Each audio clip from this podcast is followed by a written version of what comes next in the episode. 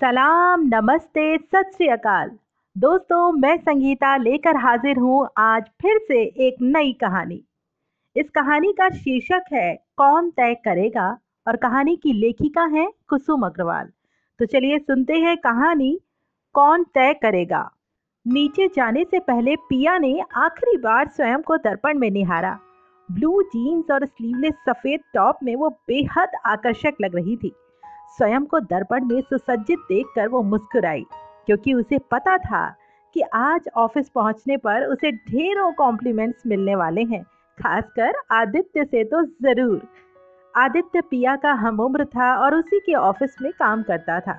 हसमुख और खुश मिजाज आदित्य कोई बात अपने मन में नहीं रखता था और कह देता था, फिर यदि वो बात किसी की प्रशंसा से जुड़ी हो तो वो जरा भी नहीं झिझकता था। पहले भी वो कई बार पिया को मिस वेल ड्रेस और मोस्ट ब्यूटीफुल लेडी का खिताब दे चुका था। ऑफ़िस बैग लेकर वो जल्दी से सीढ़ियाँ उतर गई क्योंकि नाश्ता करना अभी बाकी था। नीचे नाश्ते की मेज पर माँ उसका इंतज़ार कर रही थी तथा नज़दीक ही दादी सोफे पर बैठी मन ही मन न जाने क्या मंत्र जप रही थी कि पिया को देखकर चौंक गई। ये क्या? फिर से वही बेहुदा कपड़े पहन लिए? मैंने तुझे मना किया था ना कि ऑफ़िस जाते वक्त ऐसे वस्त्र मत पहनना? सलवार, कुर्ता या साड़ी पहनना चाहिए। ये ऊट पटांग कपड़े शोभा नहीं देते। दादी तुनक कर बोली, पर माँ जी पिया बहुत अच्छी लग रही है इन कपड़ों में। माँ ऊपर से नीचे तक पिया को निहारते हुए बोली हाँ हाँ पता है मुझे, अंधी नहीं हूँ मैं, पर यह अधिक सुंदर लगना ही तो गलत है। मैं नहीं चाहती कि ये इस तरह से सच सवर कर ऑफ़िस जाए और सबकी नज़रों में आए। वहाँ इसके साथ कई मर्द भी काम करते हैं। इस तरह सबकी बुरी निगाहें पड़ती हैं, जो कि ठीक नहीं है। पर दादी आजकल सभी लड़कियाँ जीन्स टॉप पहनना ही पसंद करती हैं। साड़ी तो बिल्कुल आउटडेटेड है। हाँ सलवार कुर्ता फिर भी ठीक है, जो कि मैं अक्सर पहनती हूँ। आज जीन्स पहनने का मन हुआ तो पहन ली। मेरी प्यारी दादी, मुझसे नाराज़ तो नहीं होना। अरे, तुझसे क्या नाराज़ होना?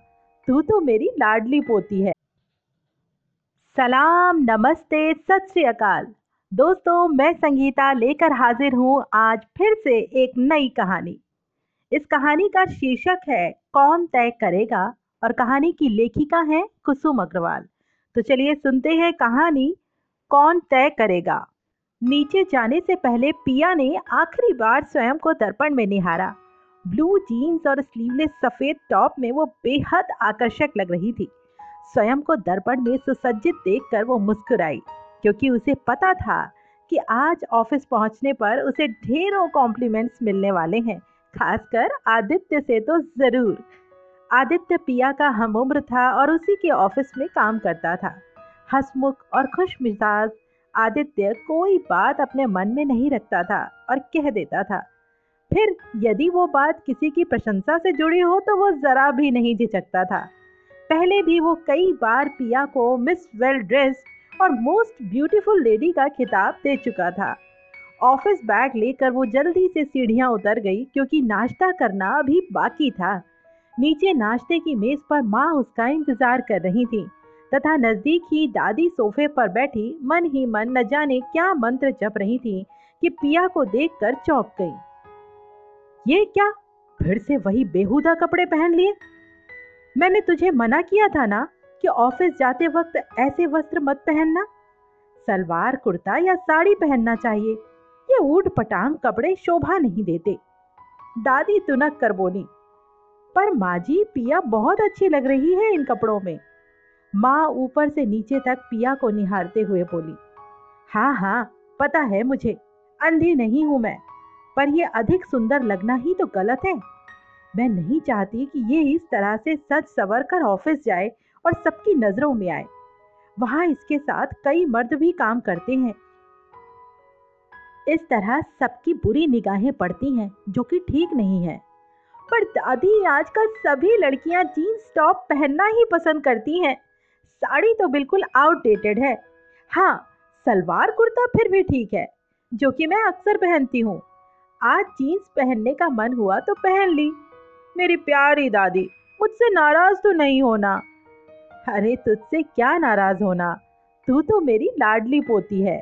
मैं तो तेरे भले के लिए तुझे ये सब पहनने से मना करती हूँ। बेटी, जमाना बहुत खराब है। लड़कियों को कदम कदम पर संभल कर रहना चाहिए। एक तो वैसे ही जमाने की हवा ठीक नहीं, उस पर ये कपड़े आग में घी डालने का काम करते हैं। ये विदेशी पहनावा है, भारतीय संस्कार नहीं। दादी, विदेशी पहनावे भी इतने बुरे नहीं होते, जितने आप मान बैठी हो। जानती हो, स्कर्ट, ब्लाउज, यूएस का पारंपरिक परिधान है। वहाँ की महिलाएँ इन कपड़ों में बहुत सुंदर और सभ्य भी दिखती हैं। देख, तू अपने तर्क कुतर्क से मेरी विचारधारा और सच्चाई को नहीं बदल सकती। आज पूरे देश में आए दिन औरतों के साथ खुलेआम जो दुर्व्यवहार हो रहा है, उसकी जिम्मेदार कुछ हद तक औरतें स्वयं ही हैं। वे खुलेआम पुरुषों के साथ घूमती हैं, उनके साथ बैठती उठती हैं, उस पर ऐसे फैशनेबल कपड़े पहनती हैं। ये सब इन्हीं का नतीजा है। हमारे समय में स्त्रियों को इतनी आज़ादी नहीं थी, वे मर्यादा में रहती थी। हमने तुम्हें पढ़ाया, लिखाया, नौकरी करने की अनुमति दी, क्या ये काफ़ी नहीं है? पर दादी, मैं इन कपड़ों में बहुत कंफर्टेबल फील करती हूँ। माँ इतनी देर से दादी पोती की बहस सुन रही थी कि अचानक से उनकी नज़र खड़ी पर पड़ी। पिया, नाश्ता करके जल्दी ऑफ़िस के लिए निकल जाओ, वरना तुम्हारी बस छूट जाएगी। माँ की बात सुनकर पिया जल्दी जल्दी नाश्ता करने लगी, पर दादी मन ही मन ये सोच कर चिंतित थी कि पिया ये कपड़े पहनकर बस में जाएगी तो उस पर न जाने कितनी बुरी निगाहें पड़ेंगी। नाश्ता करके पिया घर से बाहर निकली ही थी कि उसे सड़क पर आदित्य आता दिखाई दिया। उसे देखकर आदित्य रुक गया और बोला, हे hey पिया, ऑफ़िस चल रही हो तो मेरे साथ चलो। आज मेरे पास बाइक है। फिर सदा की तरह मुस्कुराकर एक नज़र पिया पर डालकर बोला, यार, डैशिंग लग रही हो आज इन कपड़ों में। तुम ऐसे कपड़े पहना करो, तुम पर बहुत अच्छे लगते हैं। इतनी देर से पिया के कान दादी के उपदेश सुन सुनकर पक गए थे। ये बात सुनकर उसे थोड़ी राहत मिली और पिया आदित्य के साथ बाइक पर बैठकर ऑफ़िस चली गई। अक्सर पिया स्वयं को आधुनिकता और परंपरा के दो पाटों के बीच फंसा पाती थी। तब उसे बड़ी घुटन महसूस होती थी। कभी कभी तो उसे लगता था कि दादी ठीक ही कहती हैं। वास्तव में समाज में स्त्रियों की दुर्दशा की वास्तविक दोषी स्त्री स्वयं ही है। चाहे वो मादा भ्रूण हत्या हो या दहेज प्रताड़ना हर मामले में स्त्री का हस्तक्षेप ही अधिक रहता है। घर में भी बेटियों के साथ सौतेलापन और उनकी उपेक्षा की जिम्मेदार स्त्री ही तो है। परंतु तभी उसका आधुनिक और शिक्षित मन उस पर हावी हो जाता और उसे याद आता कि उसने पढ़ा था कि प्राचीन काल में भी स्त्रियाँ स्वयं को तरह तरह से श्रृंगारित करती थी। वे तरह तरह के वस्त्राभूषण पहनती थी। स्त्रियाँ स्वभाव से ही सौंदर्य प्रेमी होती हैं। सुंदर दिखना उनकी नैसर्गिक चाह है। फिर यदि वो भी सजती सवरती है तो इसमें क्या बुरा है? स्त्रियाँ ही नहीं, यहाँ तक कि पुरुष भी सुंदर दिखना चाहते हैं और वो उसके लिए यथासंभव प्रयास भी करते हैं। पिया ने अपने पापा को ऑफ़िस के लिए तैयार होते हुए भी देखा था कि कैसे सलीके से तैयार होकर ऑफ़िस जाते हैं और भाई शैकी, उसकी तो पूछो ही मत। कई बार तो वो हंस कर कहती भी है, क्या बात है भैया आज इतने स्टाइल में क्यों तैयार हुए हो? क्या इरादा है? और इससे पहले कि वो कुछ बोले, उससे पहले दादी बोलती, चुप रह, ऐसे बोलकर नज़र लगाएगी क्या मेरे लाल को? अरे, कपड़े भी नहीं पहने क्या? यही तो दिन है उसके सजने संवरने के। फिर वो शैकी को कहती, इसकी बातों पर ध्यान मत दे, ये तो ऐसे ही बकबक करती रहती है। अब की दिवाली पर पूरे पाँच हज़ार रुपए दूँगी, ले आना मन चाहे कपड़े। सुंदर कपड़े पहनेगा तो ही सुंदर दिखेगा ना। न जाने कब, कौन पसंद कर ले मेरे लाल को? कहकर दादी पोता खी खी हँसते और पिया हाँ कहकर वहाँ से खिसक लेती। और वही दादी जब उसे सजने संवरने से मना करती तो उसे बड़ा अखरता था। ये दोहरा मापदंड क्यों? केवल इसलिए कि मैं एक लड़की हूँ। शायद मैं दादी को अच्छी नहीं लगती। नहीं नहीं, ये सब मेरी सुरक्षा के लिए ही है। ये तो दादी हैं, इसलिए इतनी चिंता करती हैं। वरना किसी और को क्या पड़ी? चाहे मैं कुएँ में ही क्यों न गिरूं? दिन भर मन ही मन तर्क वितर्क करती पिया। शाम को कब घर पहुँच गई, पता ही ना चला। मन में सुबह की बातें अभी तक थीं। सोचा जाते ही दादी को कह दूँगी, आगे से आपके कहे अनुसार ही कपड़े पहनूँगी। इसी में मेरी भलाई है। परंतु पिया ने जैसे ही घर में कदम रखा, उसे घर रोज़ाना की तरह व्यवस्थित लगने की बजाय कुछ अस्त व्यस्त नज़र आया। वो हैरान हो गई। उसे सोचा उसकी सफ़ाई प्रिय माँ इतनी लापरवाह नहीं हो सकती। ज़रूर कोई खास बात है। अभी वो ये सोच ही रही थी कि दादी की आवाज़ आई, पिया, इधर चौके में आ। मुझसे ये नया गैस चूल्हा नहीं संभलता। तू ही बता, कैसे चालू करूँ? अब तक पिया रसोई में पहुँच गई थी। दादी को गैस और लाइटर से जूझते देखकर वो बोली, दादी, आप रहने दीजिए, माँ कर लेंगी। आपके बस की बात नहीं है। फिर खींच कर बोली पिया, पर माँ है कहा? नज़र नहीं आ रही। और आज घर इतना गंदा क्यों है? बर्तन भी झूठे पड़े हैं। आखिर बात क्या है? अब क्या बताऊँ? हाँ पर बतानी तो पड़ेगी। वो अपनी कमला है ना, उसी के साथ अस्पताल गई है तेरी माँ। क्यों? क्या हुआ कमला को?